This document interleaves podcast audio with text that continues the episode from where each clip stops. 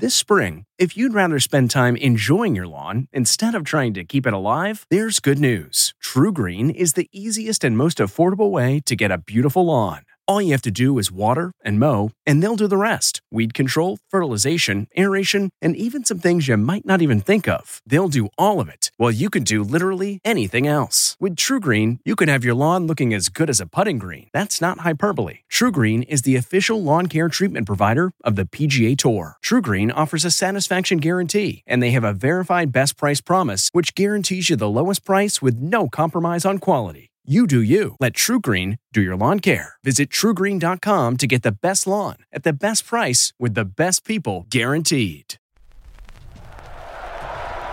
5, 4, 3, 2, 1. But who's counting, right? And his name is Major. Oh, ladies and gentlemen, please welcome Major Garrett. From the nation's capital. Major, fantastic. It's The Takeout. This is a major achievement. With CBS News Chief Washington Correspondent... Major Garrett. Yes, CBS. Yes, hi. Major Garrett. Major, that's nonsense, and you should know better. Is Major out of the doghouse? The answer is yes. Welcome to the very best part of my broadcast week. I'm Major Garrett, and for those of you watching on CBSN, you can see we're in a restaurant for the first time in more than a year since the middle of March. We are back out with The Takeout, where the show has always been, or at least its heart has always been. We're in Annapolis, Maryland, the capital of the great state of Maryland, and Galway Bay, which advertises itself, I think quite accurately, as a pub and Irish whiskey bar. We'll stick to the pub side of that declaration. It's just great to have you with us. I can't tell you how excited I am to be back out in restaurants. We have been exceedingly cautious about doing this. And we're going to have a conversation about whether or not that caution should be continued to be exercised. But for the next 3 weeks, we're going to be in restaurants.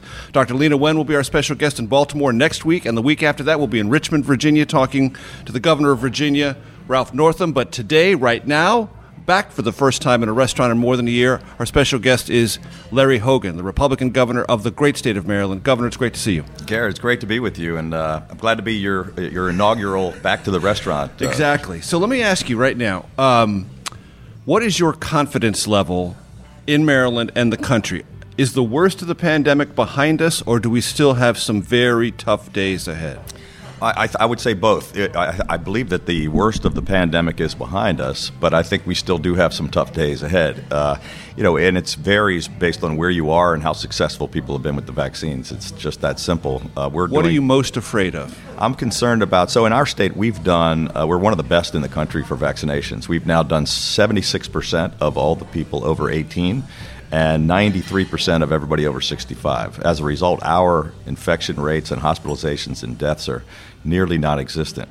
But with this more virulent, more contagious Delta variant, we're seeing among unvaccinated folks still some real issues that you have to be concerned about, and that's why we're doing everything we can to leave no arm left behind and to get everybody vaccinated. What are you doing that's new on that front? So we've gone after this from every angle we could possibly think of. We had 11,400 people involved in our vaccination program at 3,000 different points of distribution. We've have an equity task force that I think is leading the nation and just doing a great job. But we had mass vaccination sites that have now wound down because we did large portions of the population. And now it's more going door to door, neighborhood to neighborhood, and trying to work with community leaders and faith-based leaders and others, people that people trust in the community, to try to convince the rest of the folks. This is a really important question. I want you to hit it hard. How much is misinformation and disinformation actively propagated, undermining your efforts to vaccinate Marylanders?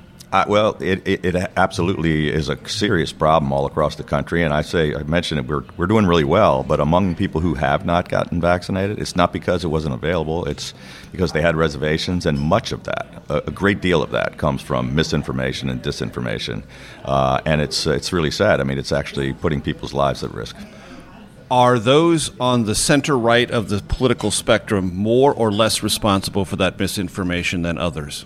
I would say, there's disinformation all around, but I think the people on the right, I wouldn't say the center right, I would say maybe the hard right. The Trump right. The Trump fact. There's no question we have difficulties in our more rural communities where Trump voters. Somerset County. Somerset County is your least vaccinated county. Well, Somerset County is unique in that it's got one of our largest black populations, and it's a rural community. So we have some reluctance and hesitancy in both of those communities. And Somerset happens to have a combination of, it's a small rural county with a large black population, and we have it on the left and the right, quite frankly.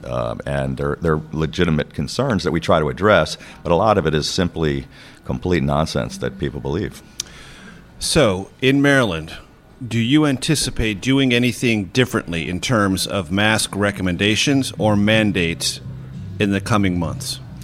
Look, we were early on probably the most aggressive state in the country. We took action faster than anybody. I communicated the importance of masking and distancing, and we did really well. And that's why our metrics are so much better than the country and probably 45 other states at least.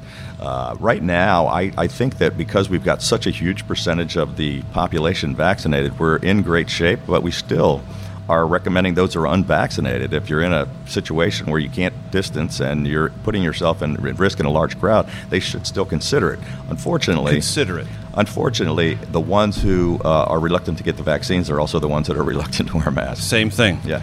So the American Academy of Pediatrics, as I know you know, has said in the fall when schools reopen and children go back to school, and they're all in favor of children going back to school, regardless of their status, they should wear a mask. Do you agree with that? And will you advise that in Maryland? So right now we're looking at reopening, getting every single kid back into schools in the fall, and it's critically important because the education gaps, and our kids have really fallen behind, and so we've got to get them into face-to-face, in-person instruction. A lot of our kids, I authorized every school in the state to open since last August.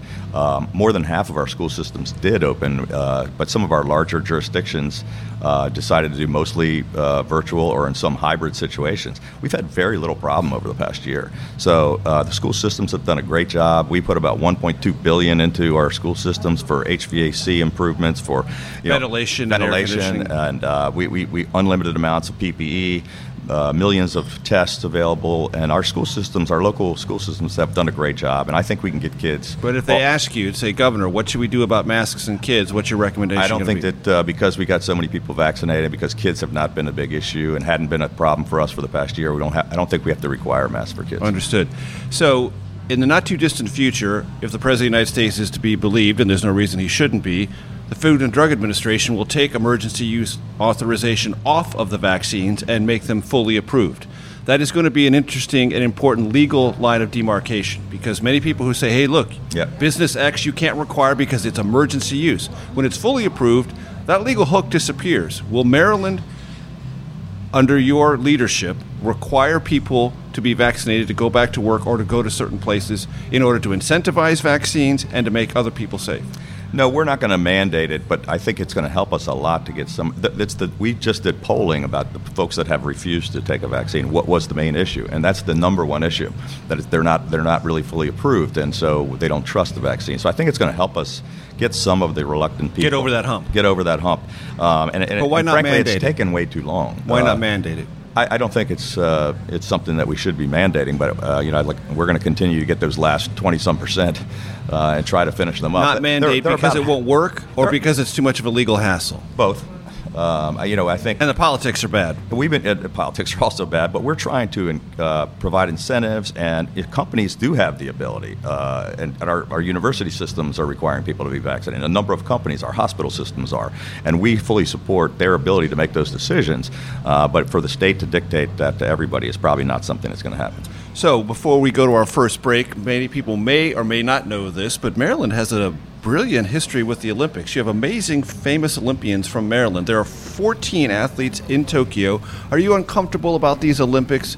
Do you think they should go on? Do you think the COVID situation in Tokyo and Japan is so dangerous that they shouldn't go on?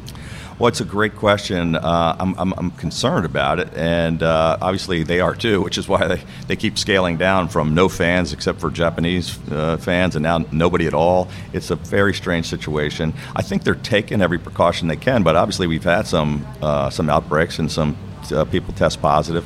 I'm hopeful that the Olympic Committee is going to continue to try to keep everybody safe, but I'm not sure that the games should have gone on. But given we're talking about vaccination, Japan has done almost no vaccinations, and it's the Delta variant is really concerning over there. I watch the Olympics. I'm a huge Olympics fan. But I must tell you, Governor, having watched a couple of things already, I'm queasy watching it. I feel this nervousness about it.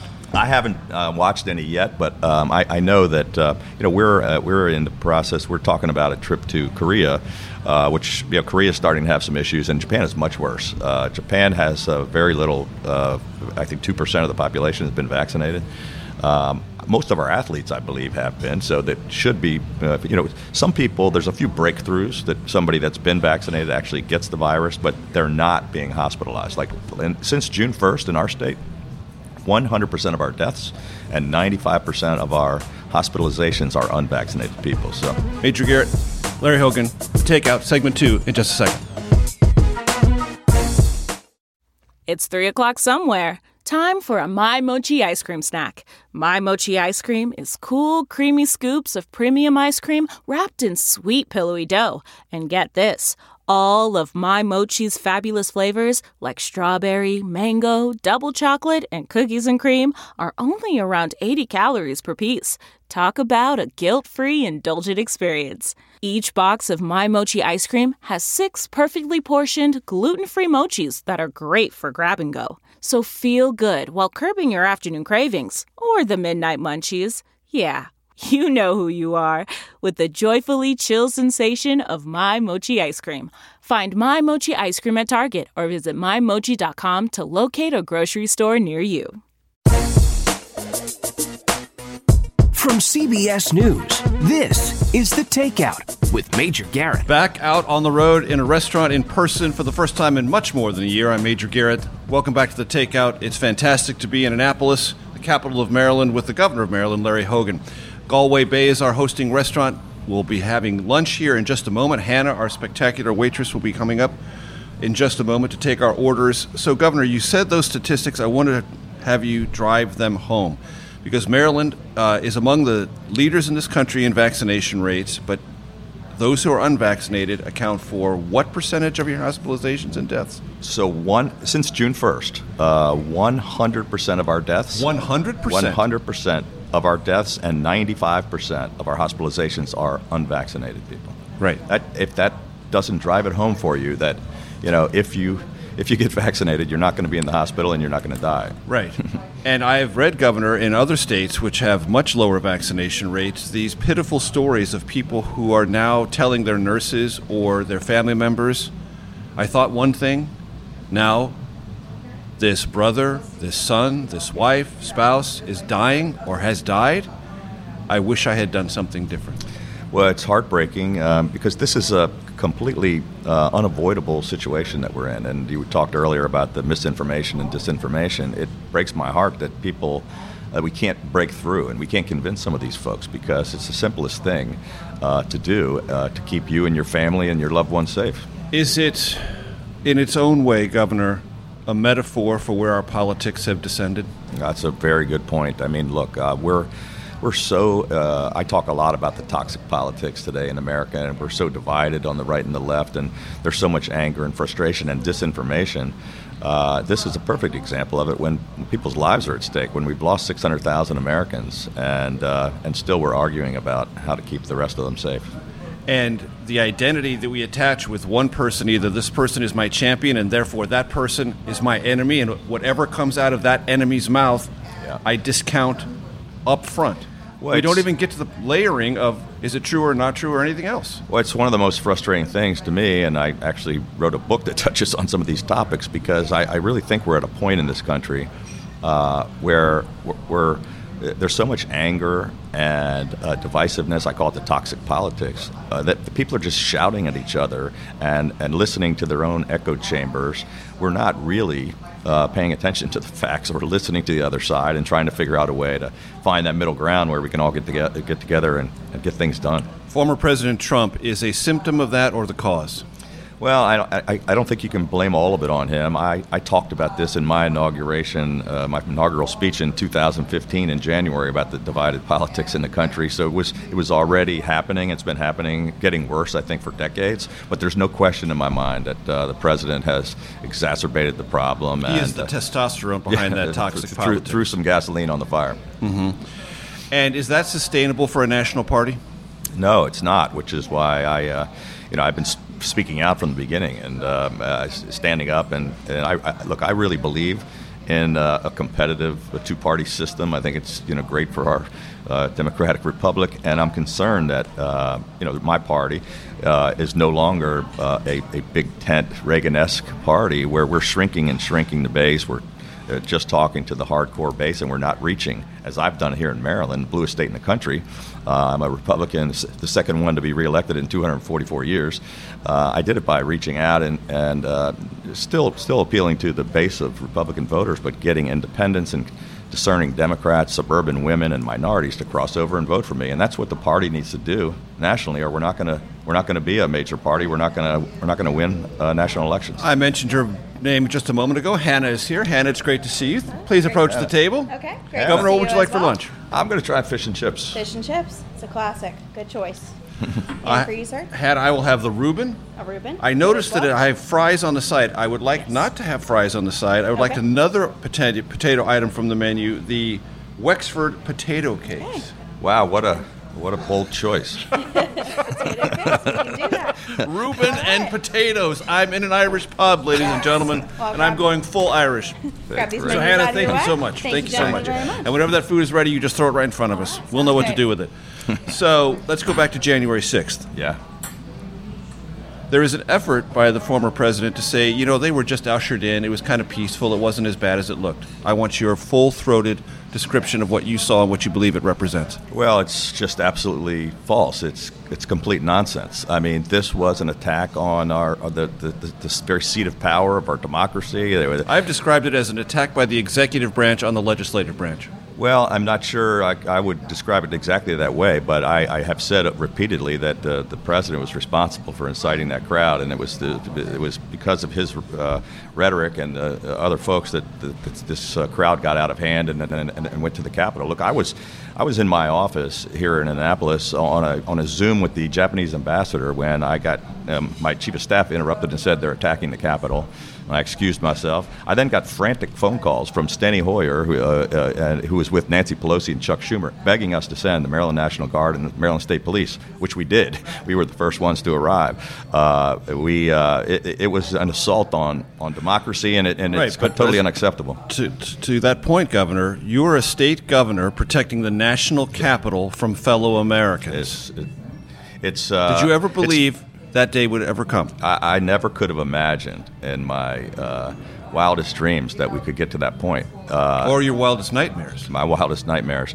I came out immediately.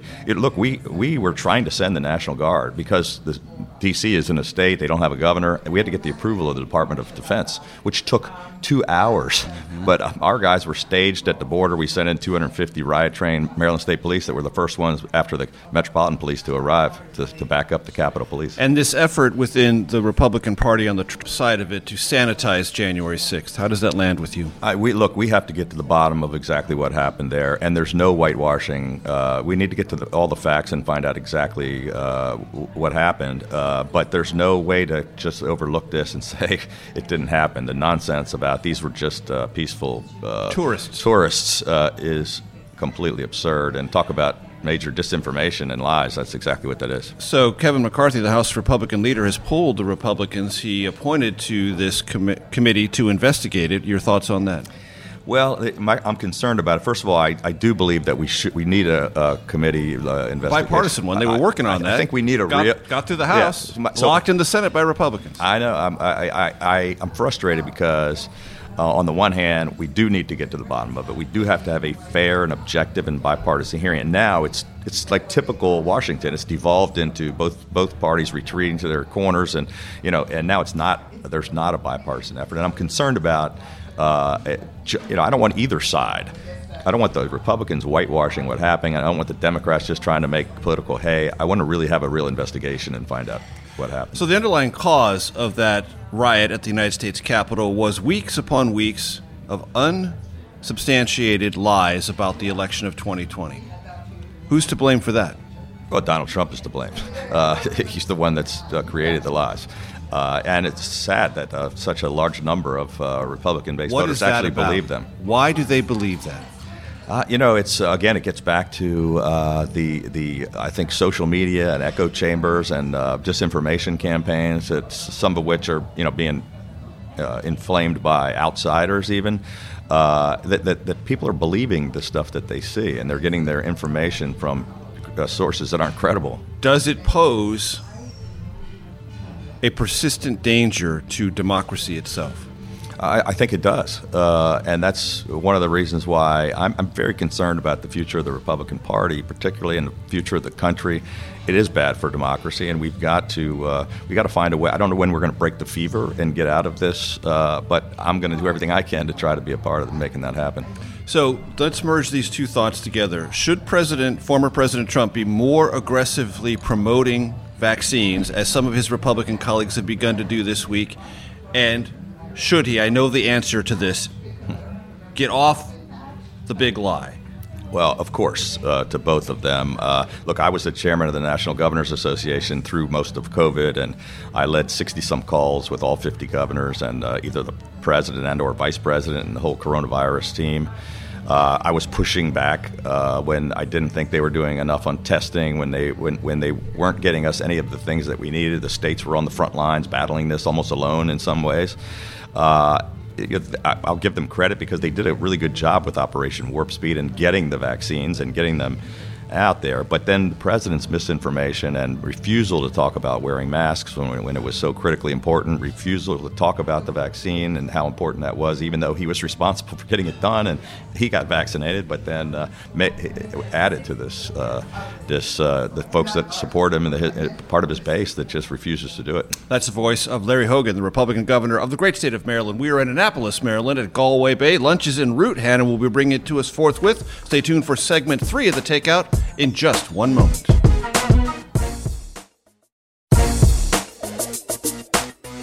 From CBS News, this is The Takeout with Major Garrett. The sounds you hear around us are the happy sounds of a restaurant, and we are delighted to be back in restaurants again. I'm Major Garrett. Galway Bay is our hosting restaurant here in Annapolis, Maryland, and just a couple of blocks away is the office of our guest, the governor of Maryland, Larry Hogan.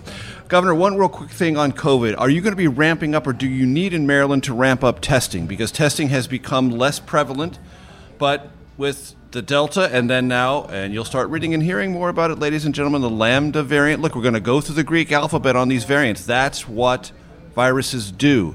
Do you need to increase testing capacity in Maryland to have more awareness of where your hot spots are and what your breakthrough cases are? Well, so again, we actually have led the nation on testing as well, and I think we've done over 12 million tests in Maryland. We're at 7.4 million vaccines. People are because there's so many people vaccinated, less people are getting tested, but it still is a huge problem. So we're trying to continue to ramp up our testing. I put together a 10-state bipartisan compact to get testing when the federal government wasn't doing their job.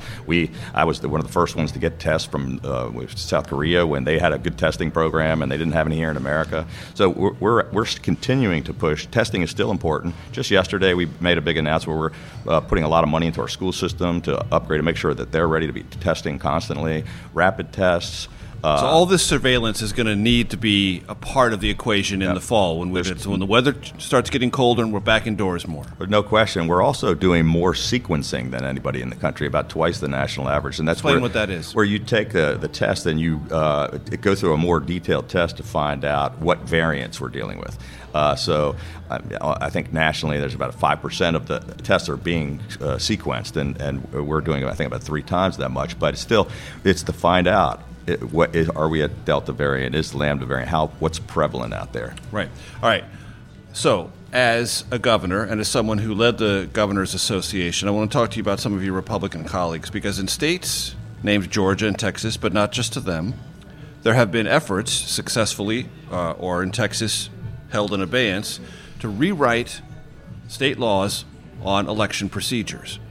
So had you been the governor in Maryland, and the Maryland legislature, which wouldn't have because it's run by Democrats, given you the Georgia new law on voting, would you have signed that? Or would you sign the Texas law?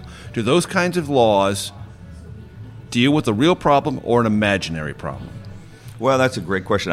First of all, we were doing really well in Maryland, and we had all of the above voting. We had about one-third of the people voted with early voting, one-third of them voted by mail, and one-third of them came in person on Election Day to vote. And we had all of our results by 8 o'clock that night, and no problems or issues. We do have a patchwork of election laws all across the country. That's the way it's always been.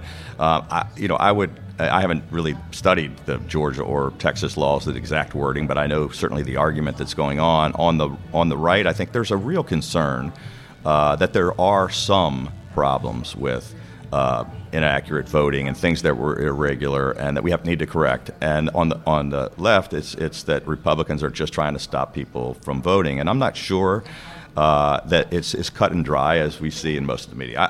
I think that we should make sure that we take every step we possibly can to ensure that everyone has the ability and access to vote, but we also have to make sure that no one is cheating and that we're making sure that every vote is counted fairly and accurately, and that's what we've done in our state, and I think some of that's lost in this current debate.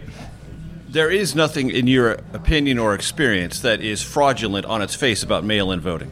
No, we've been doing it here in Maryland for 20 years, and early voting. And early voting, it's really hasn't been an advantage to one party or the other, and it's a lot of people have found it's a great way to. And in 2016, lots of Republicans voted by mail, and Donald Trump won. Well, traditionally, actually, for 20 years, we've had more Republicans voting by mail. They do absentee ballots because if they're going to be out of town, they always take care of it. So Donald Trump kept talking about how they were going to use this to cheat, so but this brings Republicans us back took advantage of it. To our conversation about democracy and its stability. It seems to me, Governor, that in terms of these conversations, what is really driving it is my side lost, therefore it's fraudulent. That can't exist as a normative conversation in a functioning democracy, can it? Well, I think... yes. There you go. Yeah, great. We can have... With the food, Governor Thank Hogan, you. The fish and chips. That looks great. Doesn't look very... dietetic, but it looks very healthy to me, Governor. I think that looks incredibly healthy. I was doing pretty well on a diet, but I figured we're here in the pub. We got to eat something. Exactly. Hannah, thank you so much. Thank you. Disinformation and outright lies and undermining people's confidence that we have an election system that's fair and accurate and questioning the results unfairly, that no question that's undermining democracy. But your orientation is it's a valid election when my side wins and it's invalid when my side loses. Well, I would say, both. Erases democracy. It certainly is the kind of thing that we see in other places around the world where America has come in and tried to stand up to make sure we had free and fair elections and that we didn't have these kinds of issues. So it's a huge concern. And this goes back to one of your earlier observations, and I want to see if you want to marry them together. You're worried about the future of the Republican Party. Well, if your party is one of grievance and can accept a world in which Republicans do now, there's a member of the House of Representatives in good standing who won her election in Iowa by 7 votes. But many in that same party believe that it is invalid for a president to sit in the Oval Office who won by 7 million votes. How can those two worlds exist together? Well, I'm not sure they can or they should. That seems existential for the Republican Party. I think the Republican Party is at a real turning point. A couple of weeks after the election, I spoke at the Reagan Institute and I gave a speech about time for choosing. It was a great Reagan speech and quote. And I said we have to decide if we're going to be a party, return to the party of Reagan and Lincoln, and return to the core values of the Republican Party. Are we going to be a bigger tent that can appeal to more people and win elections, or are we going to go down the rabbit hole of crazy conspiracy theories and bitterness, grievance, and conspiracy, and just having Trump, this cult of personality, as opposed to leaders who are afraid to actually come out and say what they really think because they fear retribution. Okay, enough T-ball. You going to run against Trump in 2024? Well, I don't think Trump's going to run in 2024. Why? And I don't think his ego is going to let him go out and lose another election. I also think he's going to continue to have problems. I think he reached his apex. If you look at polling, he was very popular among the Republican base. but he's dropped almost 30 points since November with Republican primary voters. I think he's going to continue to wreak havoc and be a problem for us as he attacks electable Republicans who are incumbents, goes after them in primaries with people who may be QAnon folks or that can't possibly win a general election in a contested state. In a swing district or a swing state. I mean, I'm a Republican who got reelected in the bluest state in the middle of Trump. Trump lost my state by 30 points twice. I won by 15 in between those two elections. So I think I have something to say about how do we go about attracting the voters we need to be able to be a party that can compete. I think the latest, I saw some poll recently that only 39% of people today self-identify as Republicans. Well, it's simple math. Haley Barbour once said successful politics is about addition and multiplication, not subtraction and division. If you want to get to 50% plus one, you have to convince enough people that your ideas are the right ones. So if Trump doesn't run, are you running in 2024?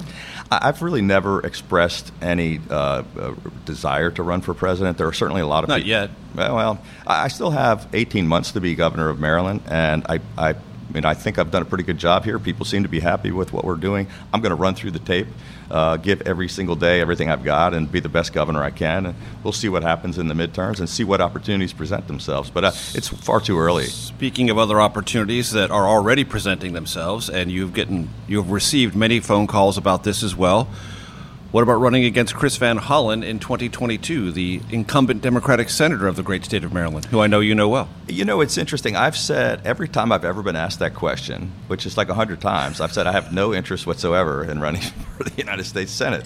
I'm just not. Look, being governor of Maryland, I have a lifetime business owner who likes to make decisions and get things done. And being a governor, I have a $50 billion budget and 90,000 employees. I make decisions every day. Being one guy in Washington arguing with 99 other people and never getting anything done just doesn't have that much appeal to me. But they keep bringing it up because the Washington Post did a poll a while back that said I would beat up Van Hollen by 12 points, and I have a 70-something% approval rating. And certainly, folks in Washington would like. We haven't picked up a seat here since the 80s. So 1980 was the last time. Yeah, the Republican won. Yeah. So the answer is still don't really want to be a senator. The unhappiest senators I've ever met, Governor Hogan or former governors. True. I've heard from a lot of them on both sides. I'm Andrew Garrett. We're at Galway Bay in Annapolis. Larry Hogan is our special guest. Stay tuned for segment 4 in just one moment. This episode is brought in part to you by Audible, your go-to destination for thrilling audio entertainment. Whether you're looking for a hair-raising experience to enjoy while you're on the move or eager to dive into sinister and shocking tales, Audible has an exclusive collection of thrillers from best-selling authors that will keep you on the edge of your seat. Like James Patterson's first audio-only thriller, The Coldest Case. Experience stories like never before, where every chilling detail is brought to life by captivating sound design. Plus, as an Audible member, choose one title a month to make yours forever.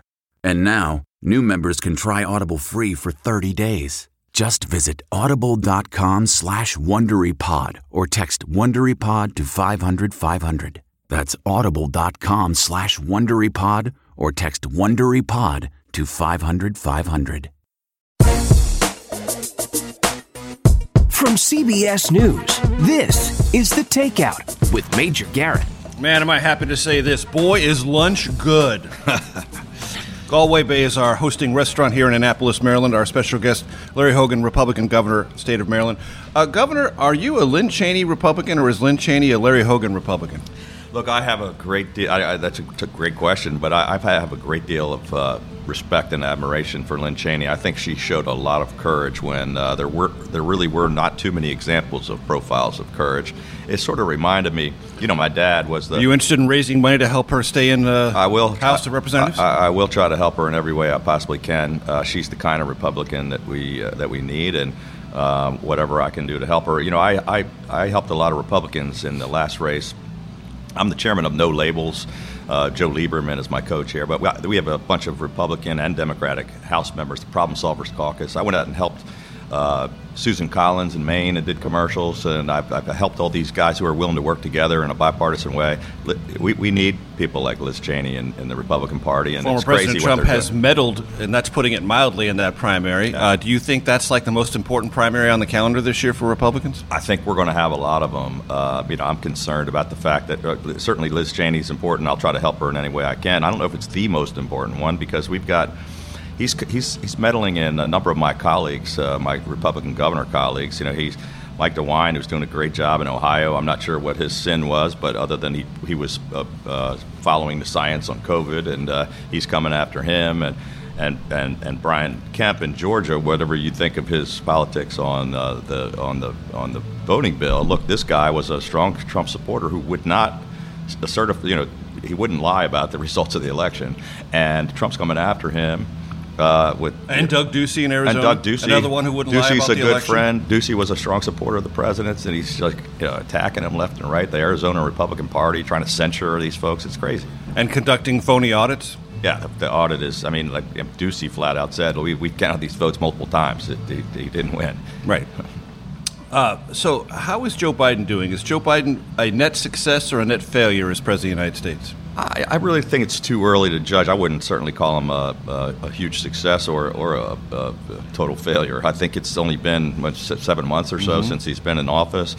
I've had the opportunity. I had the opportunity to sit down with him in the Oval Office for about an hour and a half. Or talk. I was involved in trying to, very involved in this whole infrastructure deal and bringing people together. I did a year-long infrastructure summit with the Governors Association, and then I convened all of these Democratic and Republican governors, senators, congressmen to come up with the structure of this compromise deal. So I was talking with him.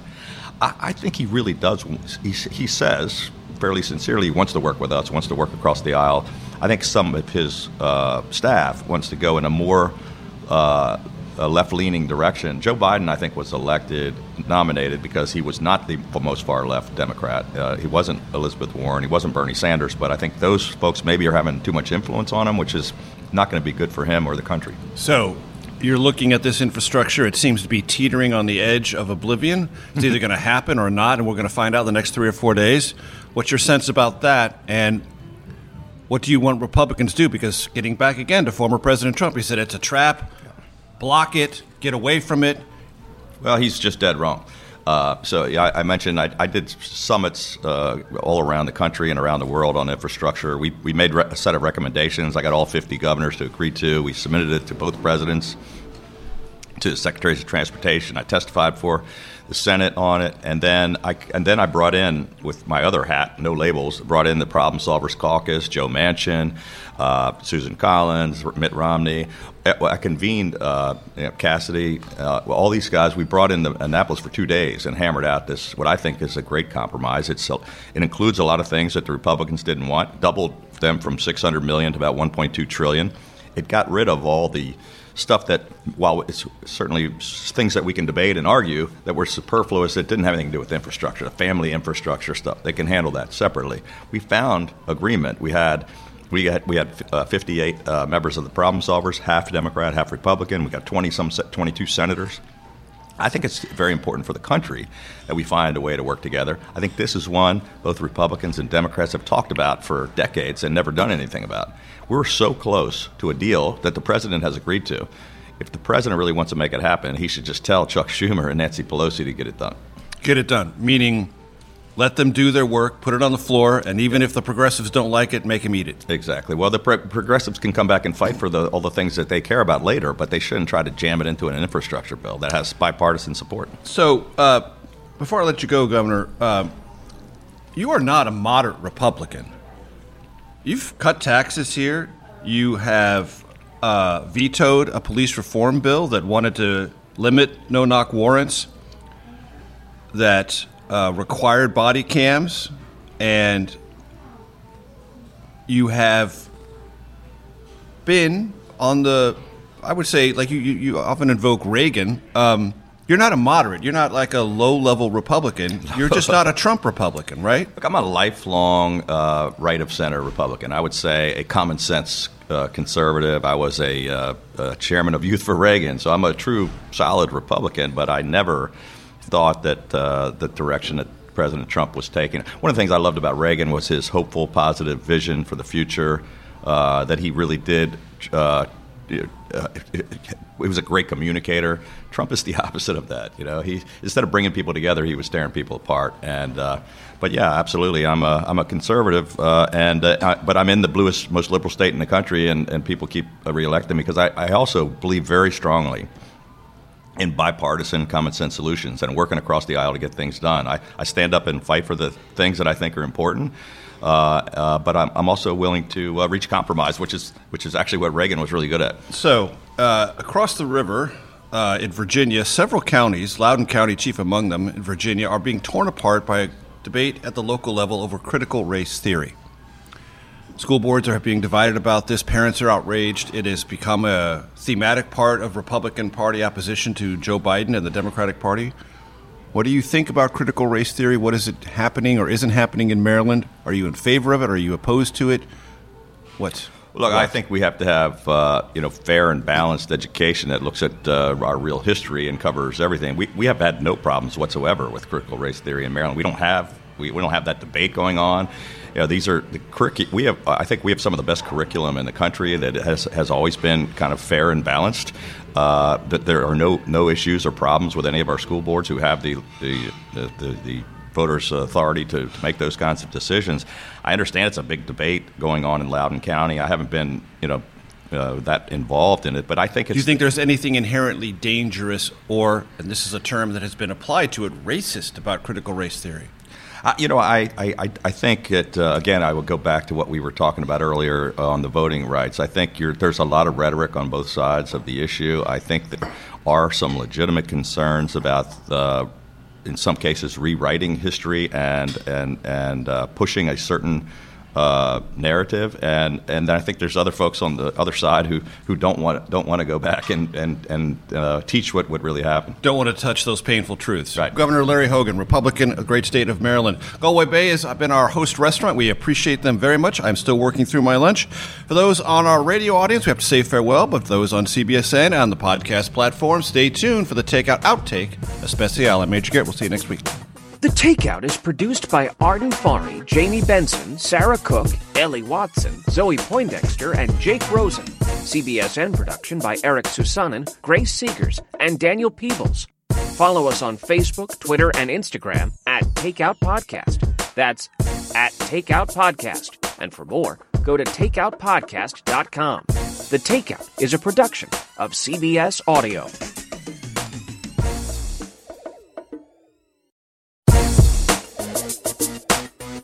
From CBS News, this is The Takeout with Major Garrett. You know, this is your Takeout Outtake Especial, and I need to compliment the person who thought about having the show in a restaurant. Who was that genius? Oh, it was me.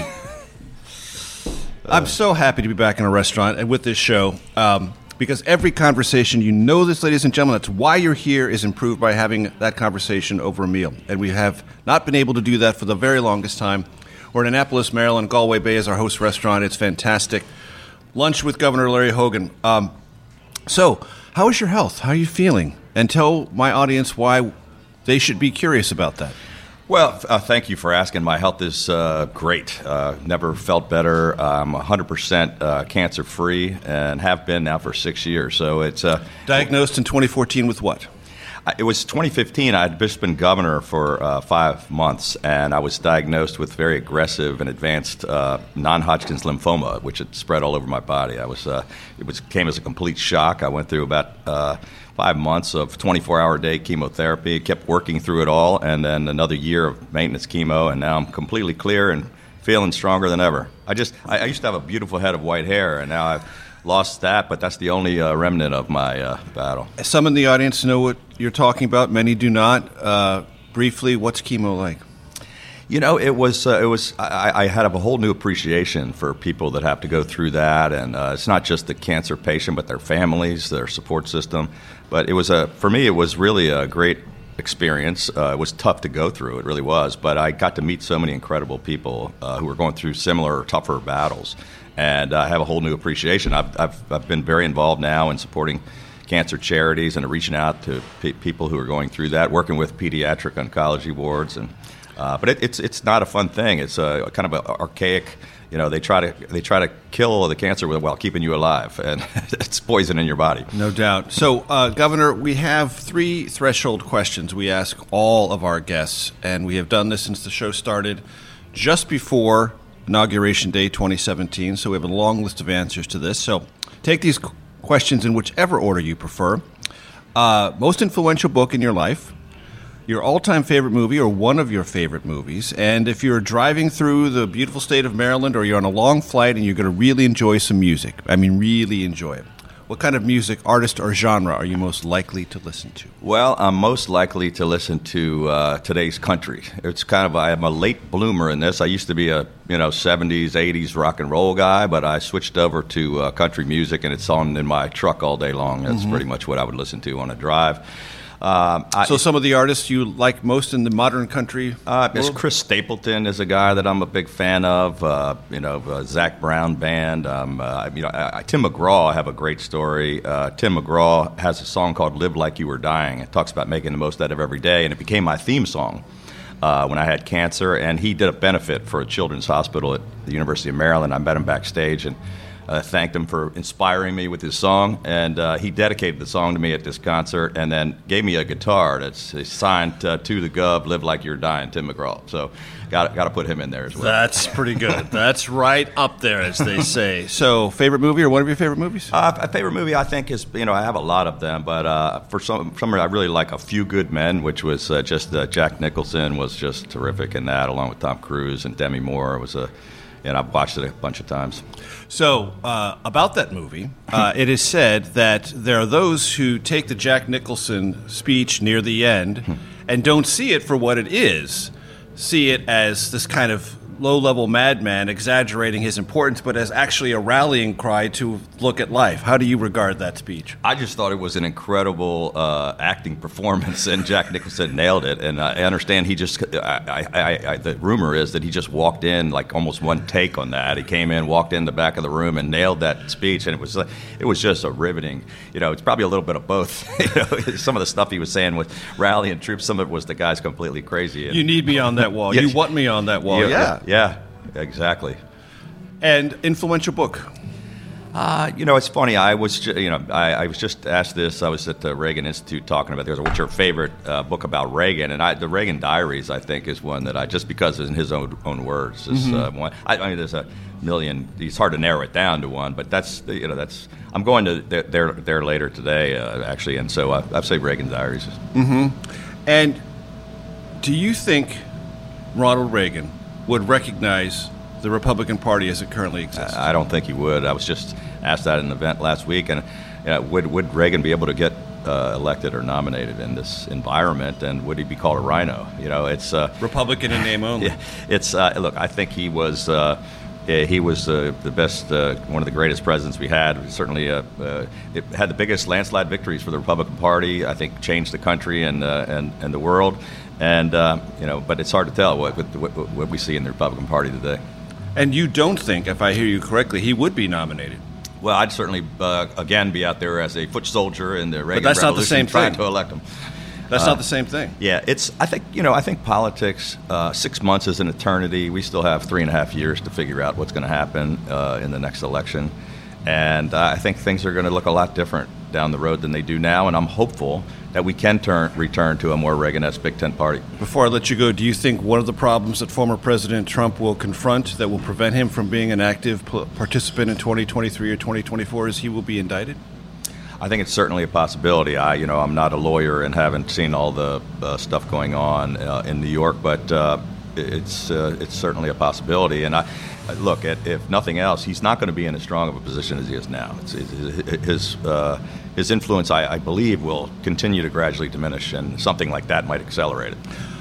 Last thing, I was interviewing someone I know you know well, Chris Christie, on C-SPAN when his latest book came out. And Chris Christie said something to me I want to run by you. He said, Donald Trump is least loyal to the people who are most loyal to him. Well, I think that Chris Christie knows him a lot better than I do. Chris and I are good friends. We parted ways when he came out and endorsed the president, got very involved, and I had been very supportive of Christie, who helped me get elected. But we have always had strong disagreements about Trump. But he knows him a lot better than I do, and he was a guy who was very loyal to the president, and the president wasn't very loyal to him, so he knows from firsthand experience. I think if you look at all the people that were in, so many people that went in and out of the White House and the cabinet that he just, who were loyal to him, and then they got trashed by the president. The biggest example of that, I believe, is Mike Pence, who I think did the right thing and followed the Constitution, had the guts to do what was right on January 6th, and President Trump didn't even reach out when they were talking about hanging Mike Pence, and he didn't. Instead of calling off the dogs with those people that were out there doing that, he kept egging them on.